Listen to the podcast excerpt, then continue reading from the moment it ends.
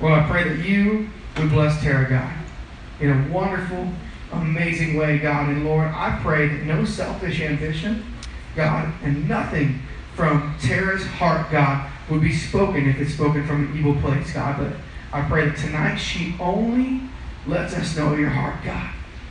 And that she would be your vessel and that your spirit would move in an abundant way tonight, God. In a great, great way, God, that you would speak through Tara, God. Lord, I pray that it would be crystal clear to all of our hearts, God, just what you want to say tonight. I pray all this stuff in Jesus' name. And all God's people said, Amen. Amen. I'll get up for Tara. Hey, how's everyone doing tonight? That was pretty pathetic. I'm personally about to pass out and throw up, but whatever. Uh, I'm glad to be here with you guys tonight, and uh, I love hanging with you guys on Monday nights. And you drive me crazy sometimes, but man, I love you. And uh, some of you I've known a long time, and, and some of you uh, I haven't known. But here's what I know: is you're not here by accident tonight, and I'm not here by accident tonight, because there's a God who's real, and He loves you, and He loves me. And he wants to talk to you tonight. And it's not even about me. My prayer is that you would hear the voice of God tonight, that you wouldn't hear my voice. We've been talking about prepare him room and this idea of getting ready for Christmas and this idea of a king who would be coming, King Jesus. And uh, I knew that was going to happen. Uh, a couple weeks ago, we talked about, well, I don't know because I was dealing with the situation. I wasn't in here. What did we talk about a couple weeks ago? Help me out. Haley talk. Anyone? Haley talk? What you talk about? I don't remember. Okay, that's the question I should have asked. So, we talked about anyone? Carly, you remember? Expectation. Thank you, Bailey. Eager expectation, right? Expecting that God is who He says He is and His Word is true. And so tonight, I want to talk about worship. Everyone say worship. Worship. Here's the reality: you and I tonight fit in one of two categories. Either our work, either our worship is worthy, or our worship is whack. Either our worship is worthy, or our worship is whack. Or another way to say that is our worship is wasted. Either worship worthy, or worship that's wasted. Some of the very first people to see baby Jesus when he was born, you guys know the Christmas story, were the Magi, who were also known as the wise men, who were also known as the kings. They brought gifts of gold, frankincense, and myrrh. When I was a kid, I thought they brought Frankenstein, and I was so confused. But they brought frankincense and myrrh. Gold was like, you know, like money, right? Who doesn't like getting money? And, and incense, frankincense was like an incense that they would uh, they would uh, use during times of prayer. And, and myrrh was a, a sweet perfume that was expensive. And the very first thing they did when they saw baby Jesus was take a selfie on Snapchat, right? Yeah. The very first thing they did was, oh, that is one ugly baby. Don't find, y'all know you, you've said that before about some newborn baby. The first thing they did, I should have straightened my notes on that one. The first thing they did when they saw baby Jesus was what? Starts with the W, ends with the D. They worshipped. They worshipped. So here's my question. If the wise men, who were royalty, they were kings themselves, responded in worship when Christ was just a baby, then what does that say to us today? It would take them two years to arrive to see Jesus. Did you know that?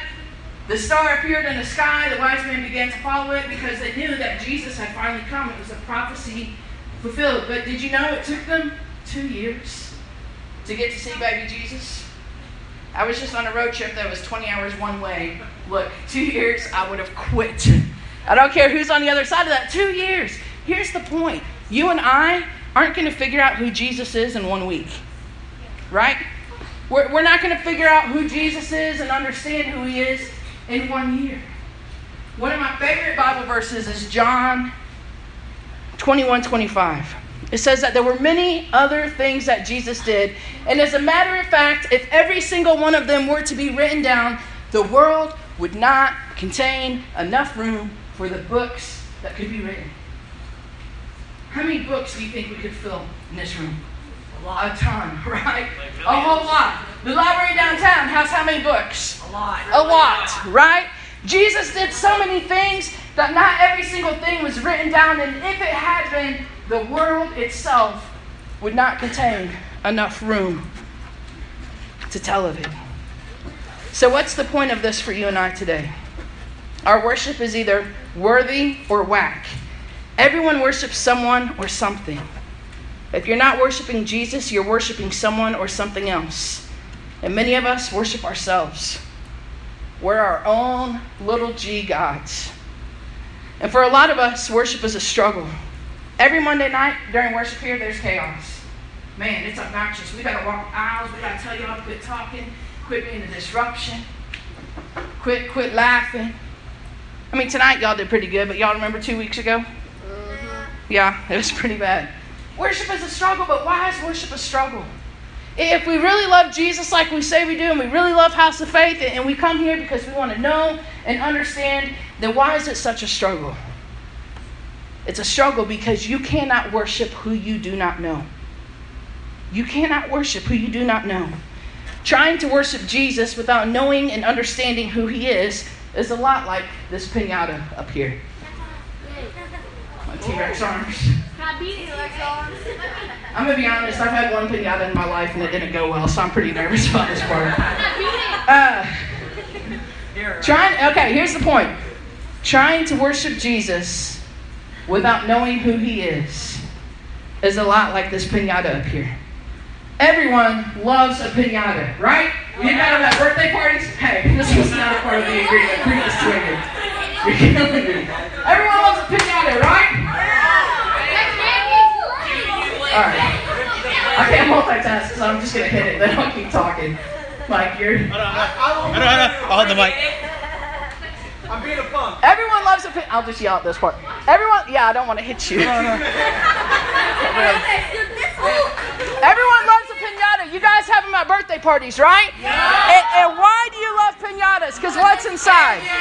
Candy, right? Oh yeah.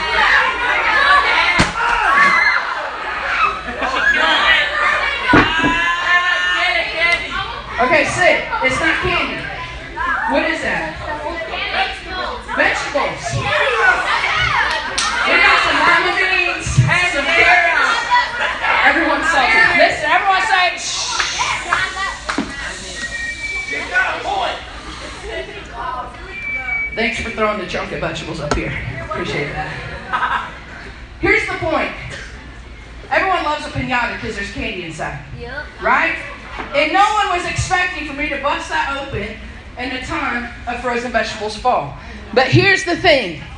We hit away at this thing most of the time blindfolded and having been spun around. If we would have done that, I would have never hit it, okay? And the end result is something good. It's candy, right? Like everyone loves candy. Oh, snap, let me have some candy. But the same is true of us with worship. Trying to worship Jesus. Y'all don't miss this. What I'm saying is way too important for you and me. Trying to worship Jesus without understanding who he is is as foolish as hitting a pinata and expecting vegetables to fall out. You cannot worship who you do not know. Your worship is whack because your expectation is whack, because your knowledge and understanding of who Jesus is is whack. And it's not because at House of Faith we don't tell you who Jesus is. We do a lot of that. But you choose to know what you want to know. And for most of you, myself included, we worship ourselves. We're real good at it, aren't we? Let me tell you about myself. Look at my swag. Look at my flag. Look at my colors. Look at who I roll with. Look at my bad behavior that I think is so cool. I've had these conversations with y'all. And you can tell me all about you and yourself and your world and your little kingdom. And you've been coming to House of Faith for seven, eight, nine years, and you can't say a thing about who Jesus is. It's because it's whack, because you don't really care. And sometimes I don't really care. Because when we understand who Jesus really is, it changes everything about our lives. When we know the truth, we can't keep living the same way, playing dumb. Yikes. It's crap. Your worship is crap because you are not worthy to be praised or worshiped. You and I do not deserve worship. We are not God. We never have been. We never will be. And we pale in comparison to the beauty of Jesus Christ. We're jacked up. We're sinful and broken, selfish, prideful, arrogant little brats, myself included. Worship isn't counting the expense of what you have to give. Worship is measuring the worth of the one you are doing. Here's how the conversation goes. Oh man, we have to stand. Oh, it's hot in here. Oh man, the band sounds terrible tonight. Oh snap, the speaker just popped. Gosh, it's hot in here. How many songs are we gonna do? Why isn't there more food? Uh, can I go to the restroom? Gosh, I hate this. Oh, this is stupid. Is that not the conversation that happens during worship? Real talk? No. Anyone? Okay, we got two honest cats in here tonight. The rest of y'all are clowning. But, but that's how we approach it. When we make it about ourselves and when we make worship about us, we sit here and say, I've had a bad day. I don't feel good. I don't want to worship. I don't like singing. I can't sing. I don't even know this song. Man, I don't understand what this song means. And it's all about me, me, me, me, you, you, you, I, I, I, and not about Jesus. And that is as fun as a vegetable filled pinata. Not fun. And it's not how it's supposed to be. But when we change it about measuring the worth of the one we are adoring, here's how the conversation goes Man, Jesus, He is worthy, and He is the one true God, and He is the Son of God, and He forgives my sins, and He loves me, and He sees the good in me, and He knows my name. And man, He, he woke me up this morning, and He gave me another day of life, and He gave me food to eat, and the conversation begins to change. And then, and then we begin to really worship. Worship isn't counting what it's going to cost you, it's measuring the worth of the one you're adoring. That's why worshiping anyone or anyone else other than Jesus Christ is crap. It's a waste. Either your worship is worthy or it's wasted. And worship is so much more than just music. Worship is anything that directs your heart, thoughts, and affections towards Jesus. We can worship God through song. You can worship God through dance, through writing, art, spoken word, poetry, athletics. Man, when y'all go out there and you play football, you can worship God through the way that you play football. You can worship God through your homework. You can even worship God through cleaning the doggone toilet. Here's how that works. Man, Jesus, my mom wants me to clean the toilet. I don't really want to clean the toilet. This thing's disgusting. But guess what? I love you, so I'm going to clean this thing like you're about to come up in here and do your thing. I mean, that's, that's real talk, but that's worship. Because you're doing it for an audience of one. You're doing it for Jesus. You're not cleaning the toilet because your mom keeps nagging you, although you should listen to your parents. You're doing it as an act of worship to Jesus. Because when you love someone, you'll do anything. Right? When when you love someone, you'll really do anything. Worship is mentioned 8,629 times in the Bible. It's a pretty big deal. I want to look at one story tonight in Luke 7. It says this One of the Pharisees asked Jesus over for a meal. He went to the Pharisee's house and sat down at the dinner table. Just then, a woman of the village, the town harlot, having learned that Jesus was a guest in the home of the Pharisee, came with a bottle of very expensive perfume and stood at his feet weeping raining tears on his feet. Letting down her hair, she dried his feet, kissed them, and anointed them with the perfume. When the Pharisee who had invited him saw this, he said to himself, If this man was the prophet I thought he was, he would have known what kind of woman this is who is falling all over him. Jesus said to him, Simon, I have something to tell you. Everyone say, Oh snap.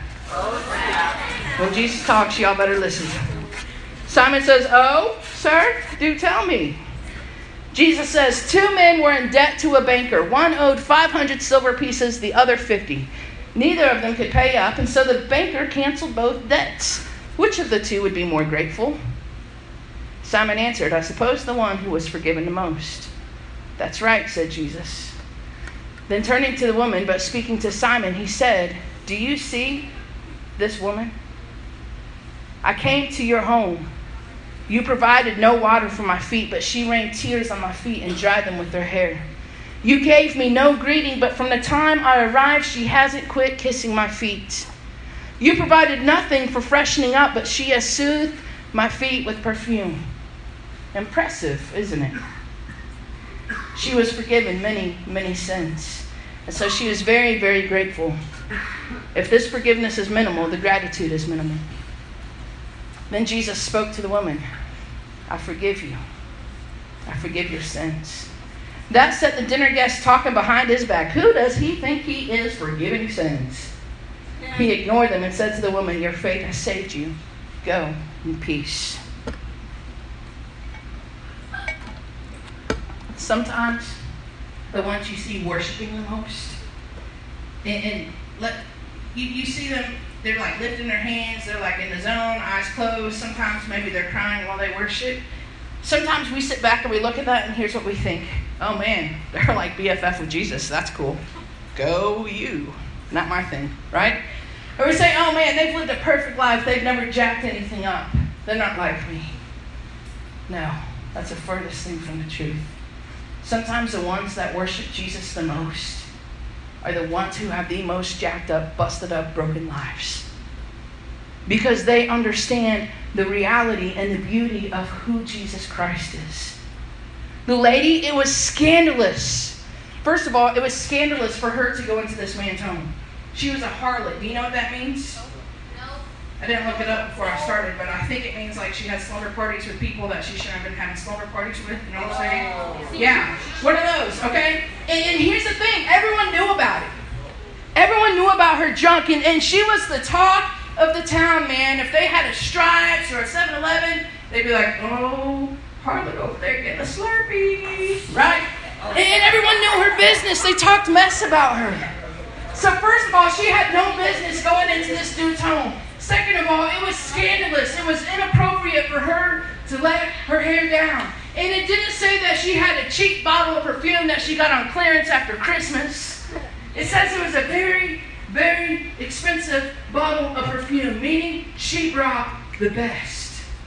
The best of the best. And she cried over the feet of Jesus, and she wept, and she washed his feet with her tears. The Pharisee, he was religious. He was all about keeping the rules. And he even said, Man, if Jesus knew who this woman was. And Jesus said, I do. I know exactly who she is and I love her. And the woman, her response wasn't shame, it wasn't condemnation, it wasn't guilt. She didn't stand outside the Pharisee's house peering in the window saying, Gee, I wish I could hang out with Jesus. She just went right in. She, she just went right in and went straight to his feet and humbled herself at his feet. And it was pure, genuine worship. Because she understood that Jesus was greater than her sin. She understood that Jesus was greater than her past, he was greater than her reputation, and her only response was worship. But not worship that was whack, it was worship that was worthy pure and genuine worship. John 4 23 says this. But a time is coming and is already here when the true worshipers will worship the Father in spirit. That means from the heart, the inner self, and in truth. For the Father seeks such people to be his worshipers. What pure, genuine, and true worship costs you is pennies compared to the value of Jesus Christ. I think tonight we need a really big reminder of who Jesus is. He came as a baby. You guys know the story. Born to Mary and Joseph. Never did one wrong thing in his life. He never cheated on his homework, never told a lie, never told a half truth, never disrespected his parents, never took nothing from the market that wasn't his. He honored his mother and his father. He listened and he obeyed. When he was a child, he would be in the synagogue praying and learning and studying the scriptures. And there was one mission. He was sent from God the Father in heaven to go save the world. Because when God initially created everything in the garden, it was perfect and it was pure and it was beautiful. And they had perfect fellowship with the Father. And there was one rule don't mess with the tree in the middle. You guys know the story. Adam and Eve messed with the tree. And that's when sin entered the world. And ever since then, sin has been in our world and it destroys lives. And, and it makes things worse.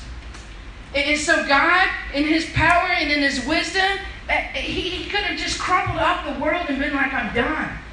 He, he could have just thrown it away or zapped us all with mega lightning bolts or something. I don't know. He could have done anything but what he did. But that's not what he did because he loved us.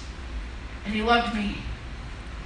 And so he sent his only son, Jesus Christ. And, and so Jesus was born and he lived this perfect life. And, and Jesus walked the earth and he literally taught people. And, and he said, The kingdom of God is here. Repent and turn from your wicked way because there's a better way because I love you and I see you and I know you. You can start those pictures, Carmen. Um, and, and the Bible says, you guys can read it in the New Testament, that Jesus went around and he healed people. People that had been sick for years, Jesus touched and they were healed instantly. There were times that Jesus brought dead people back to life. And, you know what? Jesus never turned away a kid, man. Jesus loved the kids. And even one day the disciples were like, man, the little nose pickers, go on, let them leave them alone, you know? And Jesus was like, no, let them come to me. I love them. And he did all of that. And those same people that he helped and he blessed and he encouraged and he gave hungry people food and he gave thirsty people water, those same people turned their backs on Jesus. And Jesus went to the cross. But see, here's the thing that's punkish of them, but that's what you and I do all the time. Right? I don't want to do things God's way. I'm going to do things Tara's way. And I'm no different than those people. And, and the Bible says that they beat Jesus up so bad, they literally pulled the hair out of his beard. Ew. You know how painful that is? They put a crown of thorns on his head, and the thorns beat down, and they blasted blood vessels in his head, and he began to bleed, and they made fun of him, and they said, Oh, hail King Jesus, King of the Jews. And they spit on him, and they beat him with a cat of nine tails, which was a leather ball that had spikes in it, and it was on, attached to a whip, and they had him over this post, and they would fling this thing, and the spikes would dig into his flesh, and would literally rip the flesh of Jesus off of his back. Jesus, the Son of God, who never did one wrong thing. The Bible says that they beat him up so bad you couldn't recognize him. He didn't have to do that. He did not have to do that. He was fully God, he was fully human, but he was not a robot or a puppet. He could have walked away at any point, but he didn't. And he did that for me and for you.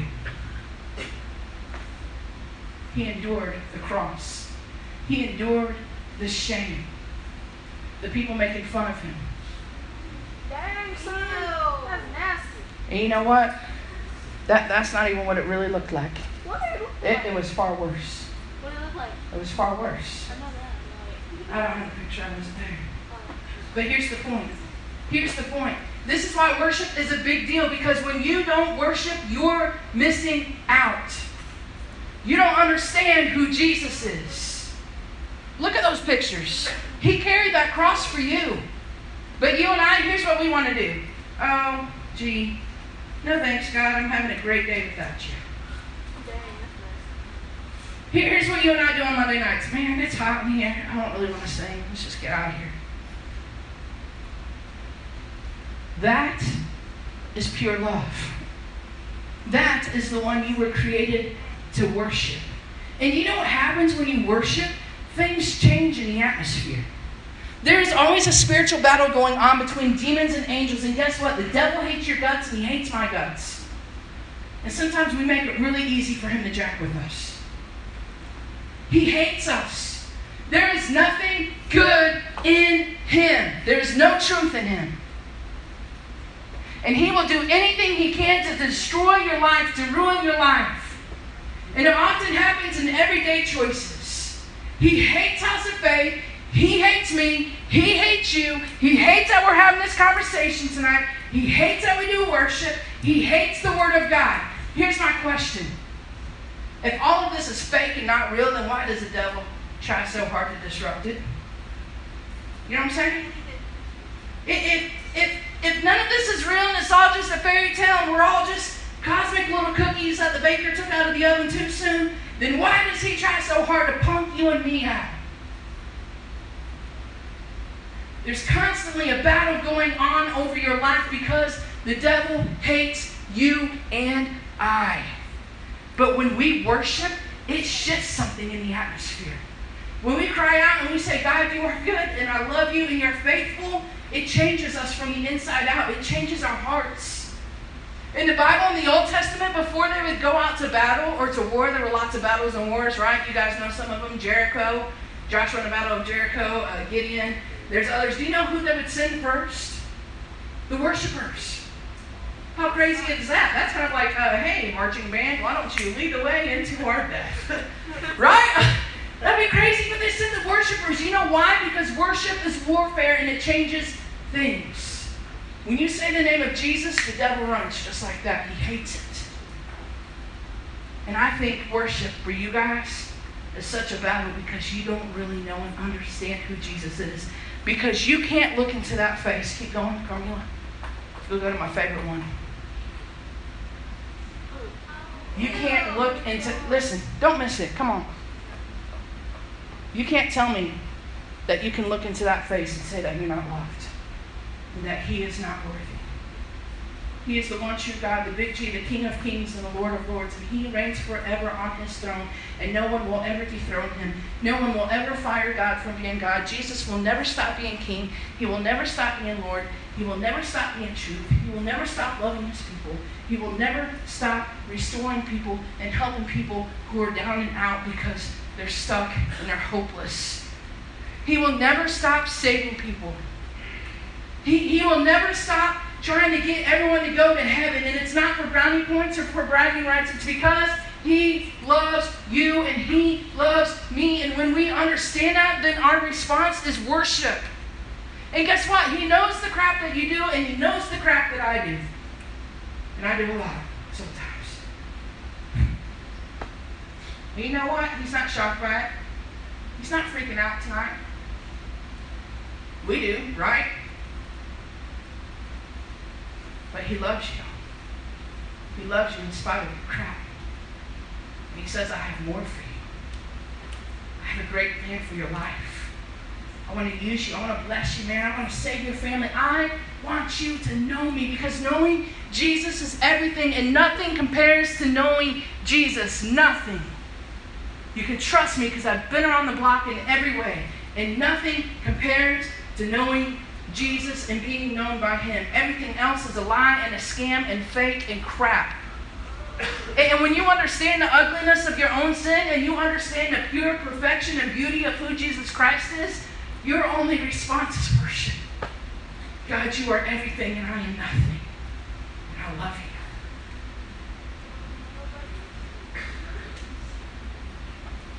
you. You cannot worship who you do not know. You choose who and what you know. Worshipping Jesus without understanding who he is is as foolish as busting a pinata and expecting vegetables to come out. Worship is not counting the cost of what it will cost you to worship him, but it's measuring the worth of the one you're adoring. Star breathing God has your name written on the palm of his hand counts the hairs on your head, sees every day when you wake up and every night when you go to bed. Calls you his own. Calls you his friend. Calls you his favorite one. The Bible says that when he breathes, the stars are put into the night sky, he calls each star by name. And he knits babies together in their mother's womb, and he creates incredible sunrises, which I never see. And he creates amazing sunsets. And he does it all. There's billions of people on the planet, and those same two people have the same set of fingerprints. That's who he is.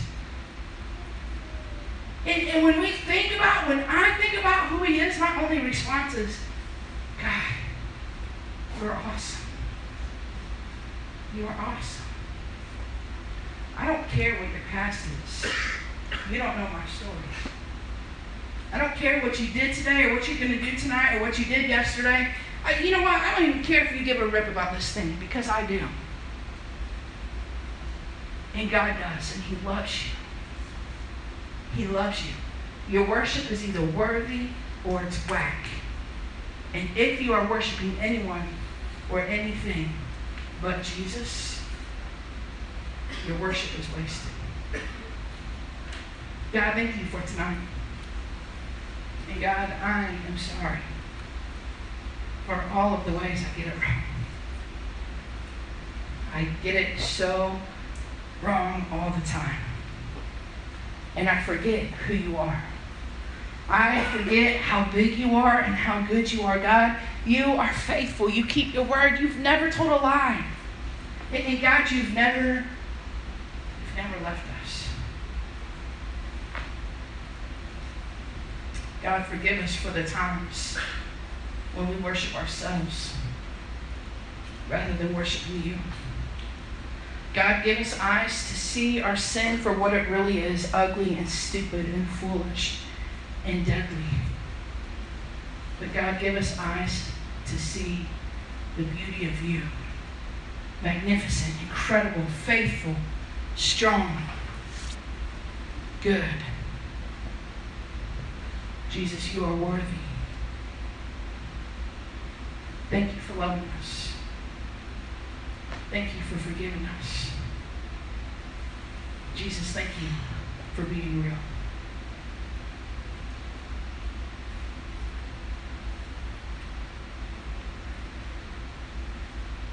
Thank you for being everything that you are. In Jesus' name. Amen. Here's how we're going to close out tonight. No talking.